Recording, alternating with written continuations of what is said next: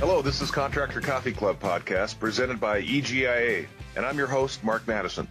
This podcast is hosted on egia.org slash podcast, where you can also find links to subscribe on Apple Podcasts or Google Play, along with an archive of all previous episodes, a submission form for our listener Q&A, and the link to take the latest EGIA snapshot survey.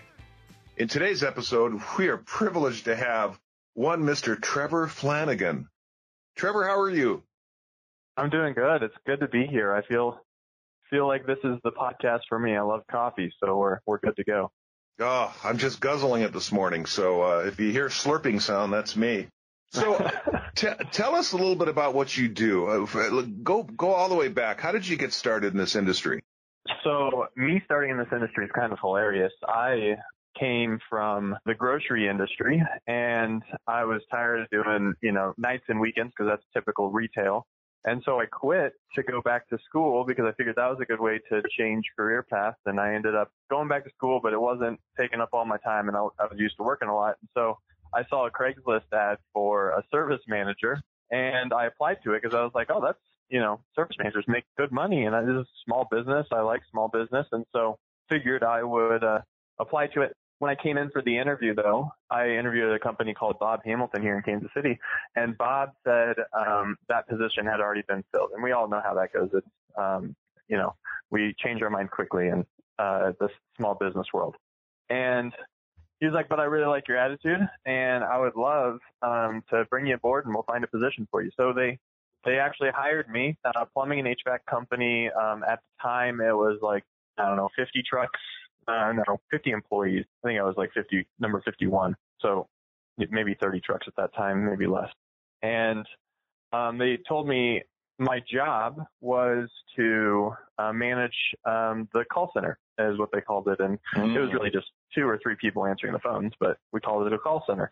Um, and they said your your two jobs are to one get these people to outbound, get uh, these uh, call center representatives to outbound on our service agreement, and then whenever um, you can't fill the board, and it's pretty normal for us to not fill the board, especially, you know, I started in March, and so March, April are pretty slow in Kansas City.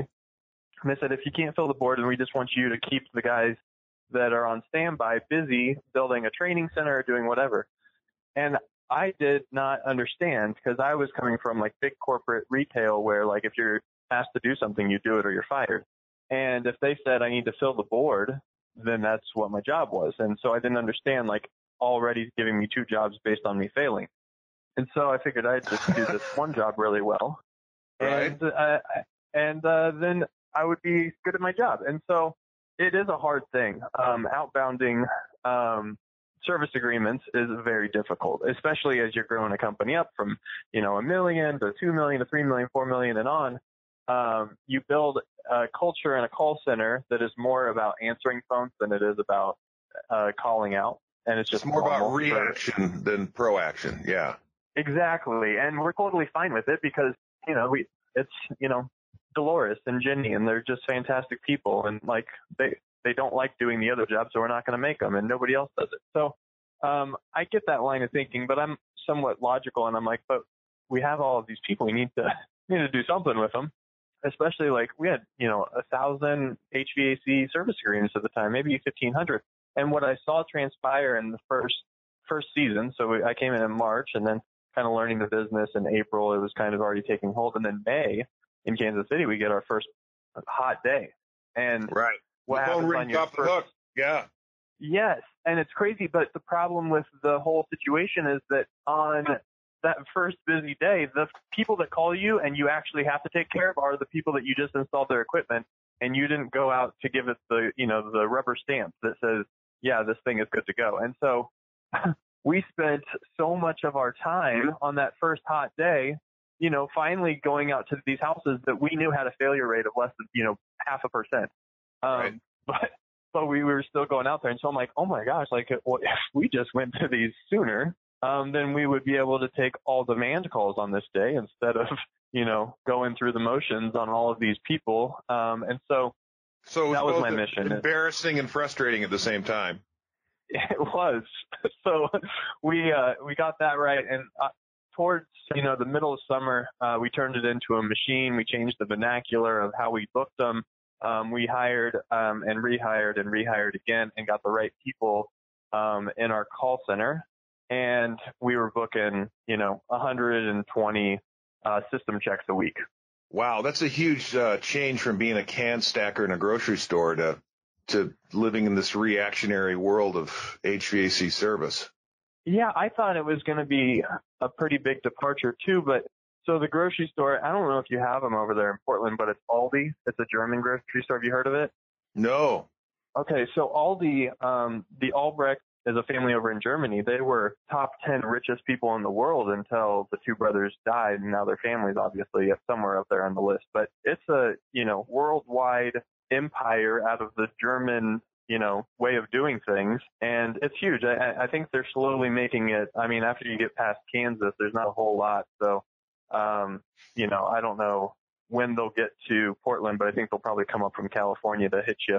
But it's like, you know, it's very systematic. It's like our stores that I had, like I'd have five stores at a time and they would have, you know, up to 20 people as employees there, but only maybe like, you know, three to five to seven working at any given time. And so it's super lean. And it was almost like I was running five small businesses. And one of the things that I did um, pretty well is turn over unprofitable districts because it's a big, big company. And they give me this manual that says, here's how to run stores. It's procedures manual. So the music's playing and you're writing the lyrics. You're, you're just... exactly. So they give you a procedure manual and says this is what an effective store looks like. And I went, I was really good at, you know, going into a store and knowing what an effective store looked like, I'm like, oh, well, this is broken and it's on page 42. So let's just fix page 42. And that worked um, really well with the grocery store. And I ended up working in, gosh, I don't know, eight different cities and turning over probably 40 different stores, mostly so turning a, over a very all real personnel. way, it prepared you for this new job in a lot of ways. 100% because whenever I went to Bob Hamilton, I found that it was the same problem, just the procedures manual hadn't been written yet. And so all I had to right. do was write page 42 and then right. communicate it. That was huge. Like, you know, it's, it's very much a procedure and you just have to communicate it, recommunicate it. And what happened was we went from, you know, seven million dollars in revenue to 21 million in four years. And so I quickly went from being that call center manager, that um, office manager person, and in six months I was uh, running the show. I was Bob's uh, right hand man because I went to him. I was like, hey, if I can hit these numbers, can I get a promotion? And he was like, of course. Like I found that's the best way to ask for a promotion is make it a win-win, right? So well, getting bigger than uh, your job and producing results. Yeah, people so often they're like, hey, now I want money, and it's like, why am I going to give you more money? And right. I would rather get the yes six months ahead of time. So then you go in six months later and you're like, hey, remember we had that conversation? I said if I did this, then you'd give me a promotion and more money, and I did this, and here's the numbers. And then they say, oh yeah, we did say that. Here you go. It's a way easier conversation. Well, it's like saying to a wood stove, give me heat and then I'll add the wood, and the wood stove just laughs at you. I like that. Yeah. Yeah. Yeah. Add the wood and then I'll give you the heat, right? so we, we grew up to 21 million and then last February or somewhere in there last year, uh, we sold to ARS. So we were at the prime that we were probably ever going to be. I mean, we're continuing to grow there, but our EBITDA was at like 22%, which is, you know, as a service company, that's about as good as it's going to get. It might get that's impressive, marginally yeah. better, but yeah, it's, it's tough. And so it was the right time for Bob to sell and it was a good time for me to go and try and do something new. And it was well, tough. This, I mean, I came. Point, you, you know how to write a hit song, right? I mean, yeah. you're ready, right? You know how to turn it well, around. Yeah.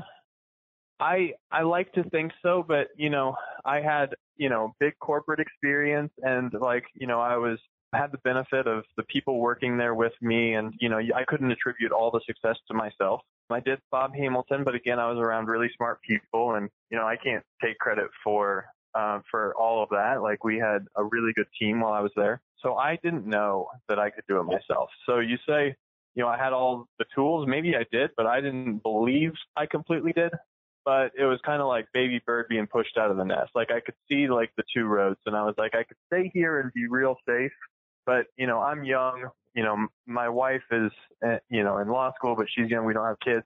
And it was probably as good of a time as any because if I waited another 10 years or waited for five years until I felt even more comfortable, I might never do it. Right. Well, you So- wouldn't have left. You'd have stayed.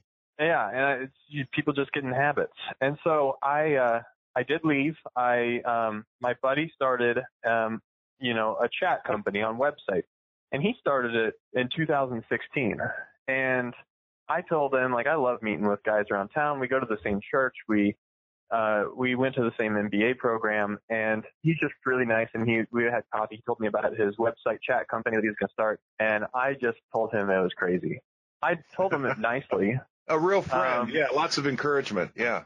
Yeah, I I told him I told him nicely, but I told him I was like I just don't see it. Like it just seems crazy to me that you think you're going to make money off of this. And like I thought of myself as a pretty good businessman, so I thought I had good good knowledge base to tell him that, but I was mistaken, I guess, um, because we met in February of 2016, and then you know as the year was continuing on, obviously um, the sale was talk of sale was happening um, at the later part of that year, and I was like, you know what, he seems to be having a lot of success with this, and he was doing it only in orthodontics because he managed his mom's orthodontist practice, and so he was really aggressively just going after just that very very niche group of people, and he was doing pretty well. He was being pretty successful with it, and so I tried to do it at Bob Hamilton at the end of 2016. I was like.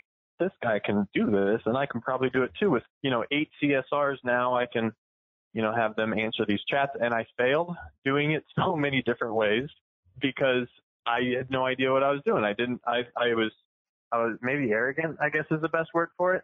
And so I failed miserably and, you know, I called him up and I was like, Hey, Bob's heading for a sale and I think this might be something we can do together. So, you know, we came to an agreement. He invited me in to be his partner and we started home service chats off of this existing kind of platform and we only had a couple of people working for the company back then and whenever I started February of 2017 and now we have 110 people working here and we were in two different buildings. So that was uh, what a year and a half ago. So how and why is home service chats valuable to contractors? Great question. So 2016 would have said probably isn't valuable. Um, so don't listen to him for sure because it's crazy how it's, it's kind of manifested. So we found based on the numbers, um, only about 5% of people take action off of a contractor's website and most people um, go to websites before they make decisions on contractors. That means that 95% of people are leaving our contractors' websites without doing anything that is just mind blowing to me. 95% of people, that means 95 out of 100 people walk into our digital office, looked around and walked right back out. Right. And that's, that's too many, too many. I was like at Bob Hamilton, I was spending two and a half million dollars on marketing at that time. And I'm like, I can't spend two and a half million dollars on marketing and have, you know, only 5% of people. Like we obviously need to maximize that as much as possible. Well, So at what- five, at five percent, Trevor, you can only go up. Yeah, right? And so what we found is the answer to that problem, and Scott found it out way sooner than I did, and I, I wasn't even listening, is that you need to put somebody at the front desk of your digital office. So if you think of your website um, as a you know the digital version of your brick and mortar office, and you have people that are able to walk in all day long. For years, it's been fine to just leave nobody there, and I always, I'm kind of visual, and so I always think of it as like a please call us with a phone number sitting on the desk. And people can be anonymous. They can walk in and out all day long and they can uh, peruse from site to site until they either get the decision they want or feel comfortable making the decision that they want. Um, Well, well, they don't have to answer the question, can I help you? Exactly. So we found putting somebody there, popping up and saying, Hey, how can I make you smile today? And somebody saying, Well, I have a clicking noise in my furnace and I didn't know if you guys did clicking noises. Like this is a normal, that's a normal thing. Like we do them thousands of these a day and that's what our customers are asking because they're unknowing. They don't know whether we do clicking noises. It's the first time they've had to call a repair guy in seven years. Right. So um, we say, oh, absolutely, we do clicking noises. I'm so sorry you're having to it- have this. So empathy is huge. Right. And then we build up on that, and they're like, okay, good. Like the anxiety balloon over this customer's head is decreasing because they've got somebody on their side. They feel like they've made the right choice. Then they might drop a, how much is it going to be to fix? Because the anxiety balloon's still there. It's still pretty big. And what we do is we um, lead with questions in an effort to get first name, last name, phone number, email, physical address. So if somebody says, how much is it for somebody to come out? We'd say, that's a really great question. My name is Trevor. What's your name? Because it's somewhat transactional still. It's the same thing as if our CSRs are on the phone. Right. It's somewhat transactional in the point that they want something. We have the answer, or we should have the answer, but is the questions they're asking really what they want? And so we have to be the driver of that conversation. And so they say that they want the price, but what they really want is a solution. Right. And if we come at it with that level of empathy, then we're able to um, kind of provide a better level of service for the customer and a better level of service for the contractor we're representing because they're not paying for us to tell people $79 and have them found. They're paying for us to get that price shopper build value for the specific company and get as much of a convertible lead as humanly possible. And when I say convertible lead, I mean somebody that's giving us first name, last name, phone number, email, physical address, because the more information we have from somebody, the less likely they are to continue to shop. We build, we build them up with, you know, using empathy, like, I'm so sorry because we like people feeling bad for us, right, Mark? Well, and you're, what I'm hearing loud and clear too is this is a dialogue to demonstrate yeah. that you care, right? Mm-hmm. And you're having a conversation and it's, it's about trust and relationship, right? And, and it is having them say, I like this guy. He seems to really care about me. But you're also doing something else I think is really powerful. And that's what I affectionately call an assumptive close. You know, so yes. what's your, what's your address? Let's start there. Okay. How long have you lived in the house? Right. So you're having a conversation and now they can't say, well, are you going to give me a price? Well, no, no. Let, us go through this other stuff first. We want to make sure that this is a good fit. And that's exactly. So I, it's so smart. Oh, I always, that's how I did with my CSRs because uh, the first thing I said on the first day of training CSRs at my HVAC company was sales gets a dirty rep, but sales is really just education. And right. it doesn't, you know, you're not, every single person in the organization is a salesperson if you really want to get down to it, because we're there to educate our customer. It's not just the plumber, it's not just the HVAC tech or the comfort advisor. Every person is in sales, including the CSR. And so using tools that can best educate the customer on what to expect, how to expect it, and kind of, you know, bring value to the table throughout that is kind of our job, right? Well, and, and this reception person this in this digital office is really the vice president of first impressions. I like that. Yeah. No, I mean, really, maybe the most important person in the company. Why? Because if they can't create a conversation and demonstrate empathy and caring, then the conversation's over. I'm 100% with. Even whenever I was running the company, I could never hire another call center manager. So I was general manager. I managed all the other managers, HR, and so on and so forth. But I but I continued to manage all of the call center people uh, directly. Um, and I think a lot of that was just because I just, one, I was kind of bonded to them because we kind of did the undoable with uh, creating the outbound process that we did.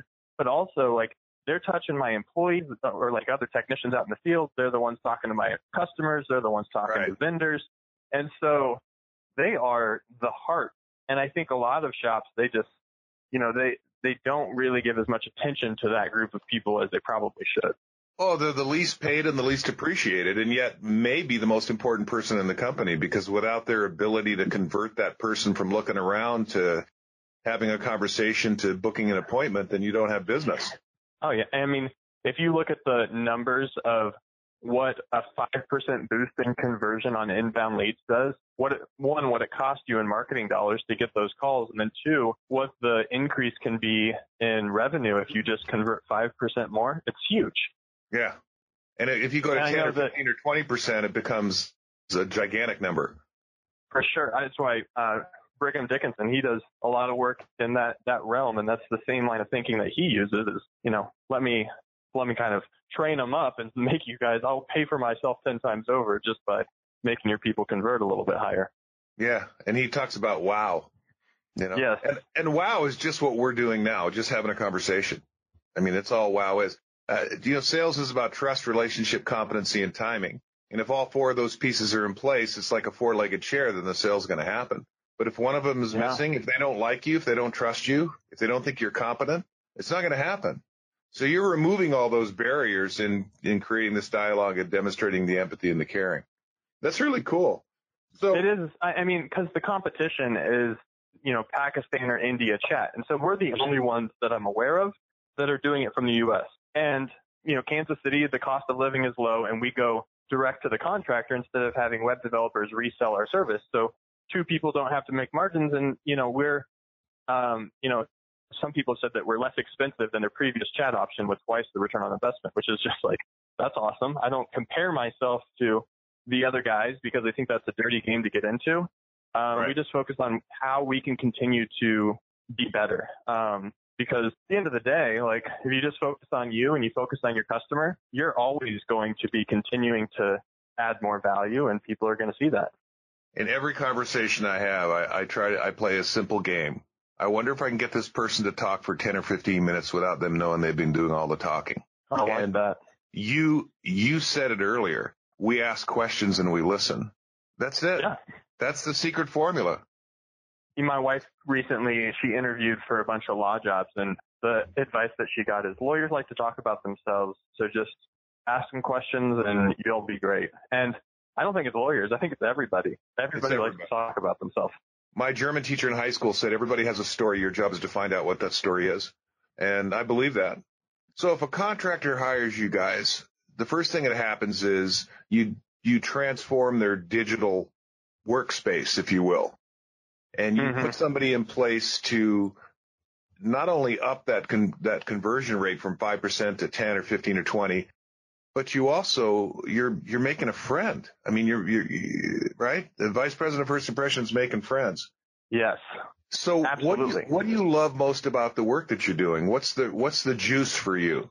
honestly, it's the people that we have here. So I, um, you know, I, I was given opportunity whenever I was, you know, young. I was, you know, 22 years old managing 500 people at this grocery store. And so I was given a lot of responsibility very early on. And, uh, we take that pretty seriously because Scott and I like, you know, live chat's fine. Um, it's, but it's not really why we do this. We do it for the people that are doing the live chat.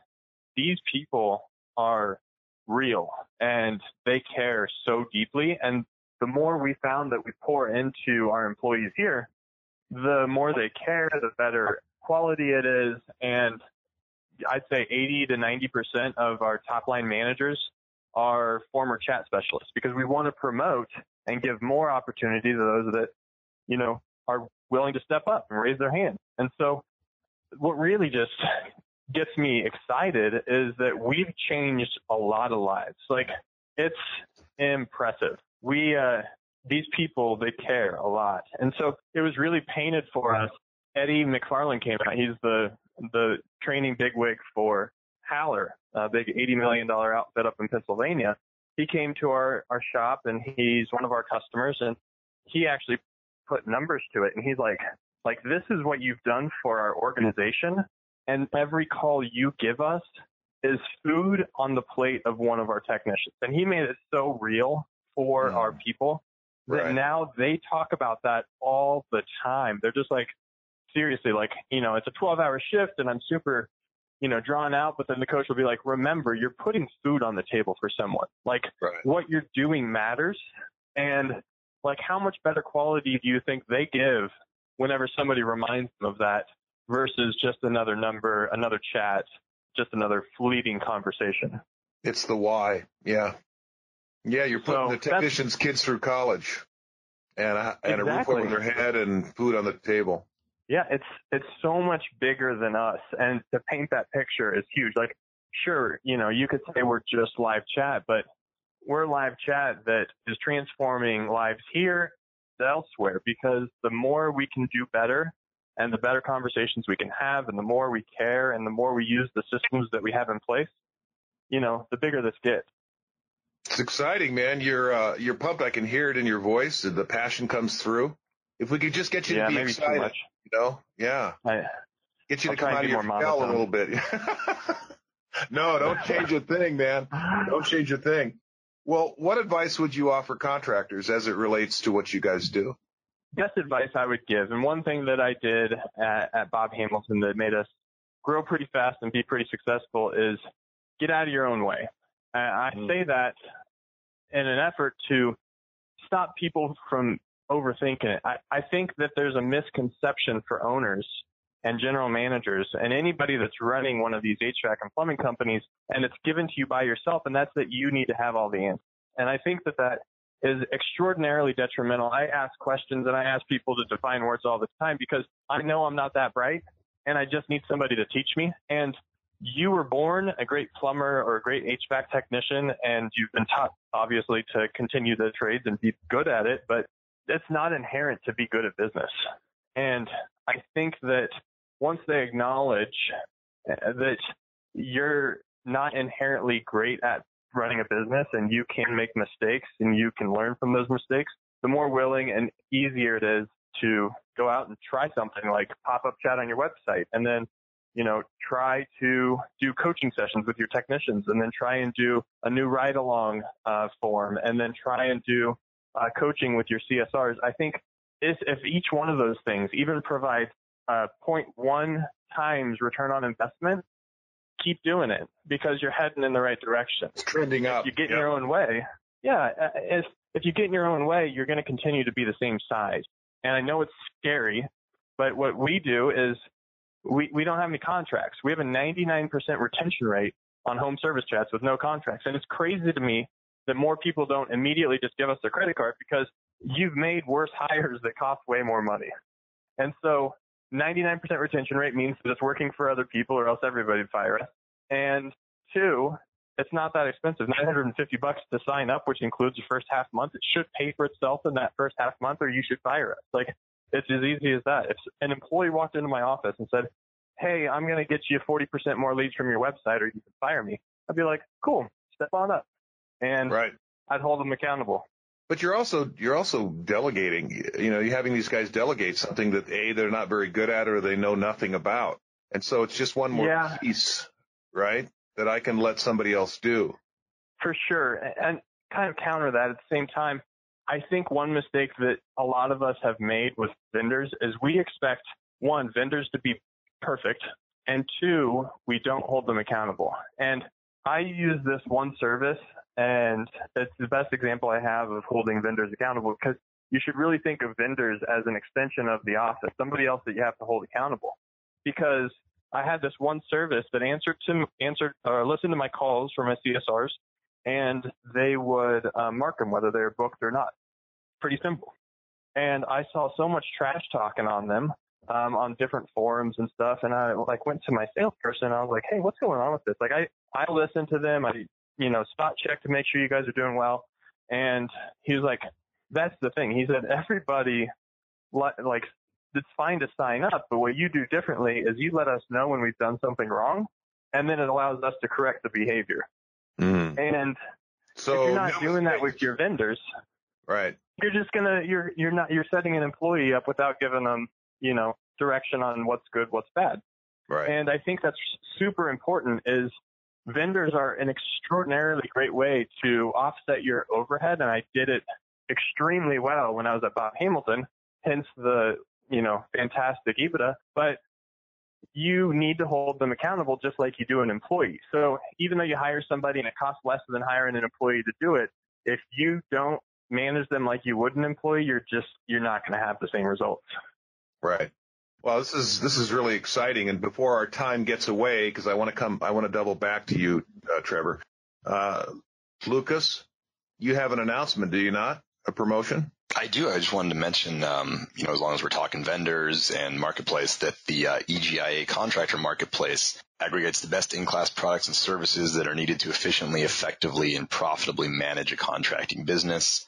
Uh, all those services, all those providers, of those services products are available to EGIA members at an exclusive discount that is not available anywhere else. There is a wide variety of categories, talking tools and equipment, business operations, and administration, sales and marketing, vehicles. Uh, and we just, we leverage group buying power to get discounts that you simply aren't going to be able to get on your own. So, and those are available to all EGIA members. Go to egia.org slash marketplace to take a look at what's available out there. And I believe, if I'm not mistaken, Trevor, that home service chats is on there.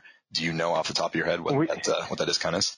We are there. It's a rebate of uh, 3%. And if I could add, it's not easy to get in that. And I don't think that you guys let the members know that enough. Like it was kind of a, a pretty intense vetting process for us to even get into the running to be on that list. And I was, you know, shocked, but you guys genuinely do put in the effort to make sure that it's the real deal and it's good for the membership. We do. And we really only want to have that, basically one one company in each vertical. Yeah, we don't want to we don't want to flood the the marketplace with you know 18 different competitors you guys, for example. We want to be able to vet out, kind of figure out who the best provider is of this service, and then say these are the guys that we you know our vetting process has decided. So yeah, basically, if it's on there, we've we've done the legwork. We've figured out these are this is the best of the best. Which So we I don't think want is somebody- incredible. We don't want somebody who sucks. We, we don't. That's the that's our that's our internal motto. Yeah, Mark. That's the internal motto here. Yeah. Don't suck. Yeah. Well, I appreciate that, Lucas. Thank you. Well, let me ask you this, Trevor, in closing. What are your parting comments? If, if, you, if there's, you know, P.S., here's what else I'd like you to know. My parting comments is you've got to look at every part of the pipeline uh, journey. The your customers are coming through, and you're going to touch them at multiple um, interactions. And you know, it's typically whenever they go to the website, they call your company. Um, whenever your technician gets to the house throughout that process, and then typically there's there should be a happy call at the end. Look at each one of those and make sure that they are one consistent, so the same for every single customer, and you're just like wowing the socks off of them, and there's a procedure around how you do it, and then make sure that it's beyond expectation because you're not competing against the other service company in your town. You're competing against Chick-fil-A and Starbucks and every other customer interaction that that person has, and you really need to wow them. I agree. I agree with what you just said because we- think we're competing against other contractors and we're not. The gold standard at um, Waldorf Astoria or the Ritz Carlton, right? Or Kinko's, right? We've come to expect certain things. I'm to be treated a certain way. I, I want somebody to care about me. I want them to go the extra mile. And we bring that expectation with us everywhere we go. And here, my guess is you're the worst consumer. Okay. Because you deliver great service and you expect it. My wife It's so criticizes me all the time. She goes, wow, your expectations are so high. Why don't you lighten up? They're not going to do what you think. I go, well, I do. Right? And I- your wife say the same thing to you? It's like, honey, r- relax. Like, lower your standards. I'm on a mission to make every company better. If I have a bad experience, I'm the first one to go to the contact us form on their website and say, here's what my experience is, what experience was, and this is what you should do differently. My Right. wife thinks I'm an 80 year old man, but I just feel like it's my purpose. I can't help it. I'm old. Ah, yeah, I know. I, I'm the same way. That's like, ah, uh, you know, you're you're spoiled, and so am I. But you have a right to be, in my opinion, and here's why: you deliver great service. Thank you. So what? And so, do you expect that from everybody else too? The problem is, not everybody else does that. So, Yeah. uh, good for you, man. Thank you so much for carving out this much time to talk to us. Uh, this is exciting. What Well, you thank you, and I'm really all- cool. Yeah, and we'll see you at uh, the conference here. Is it end of September? Yeah, in Vegas. Yeah, that'll be great. You're going to be there. Come by and get a book for me. Sure will. I'll get I'll another sign- one. Right? Well, listen, thanks so much for playing on our sandbox, Trevor. You know, I know you're a busy guy and we appreciate you making the time to do this. Thank you. Thank you. You were a great guest. Lucas, anything else before we go? I think we are all good.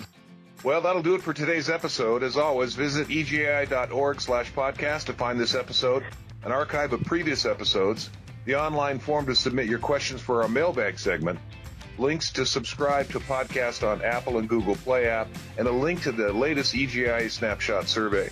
For more information about EGIA membership, which is growing at an extraordinary rate, visit www.egia.org slash join. I'm Mark Matteson. Thanks for letting me play in your sandbox. I'll see you next time.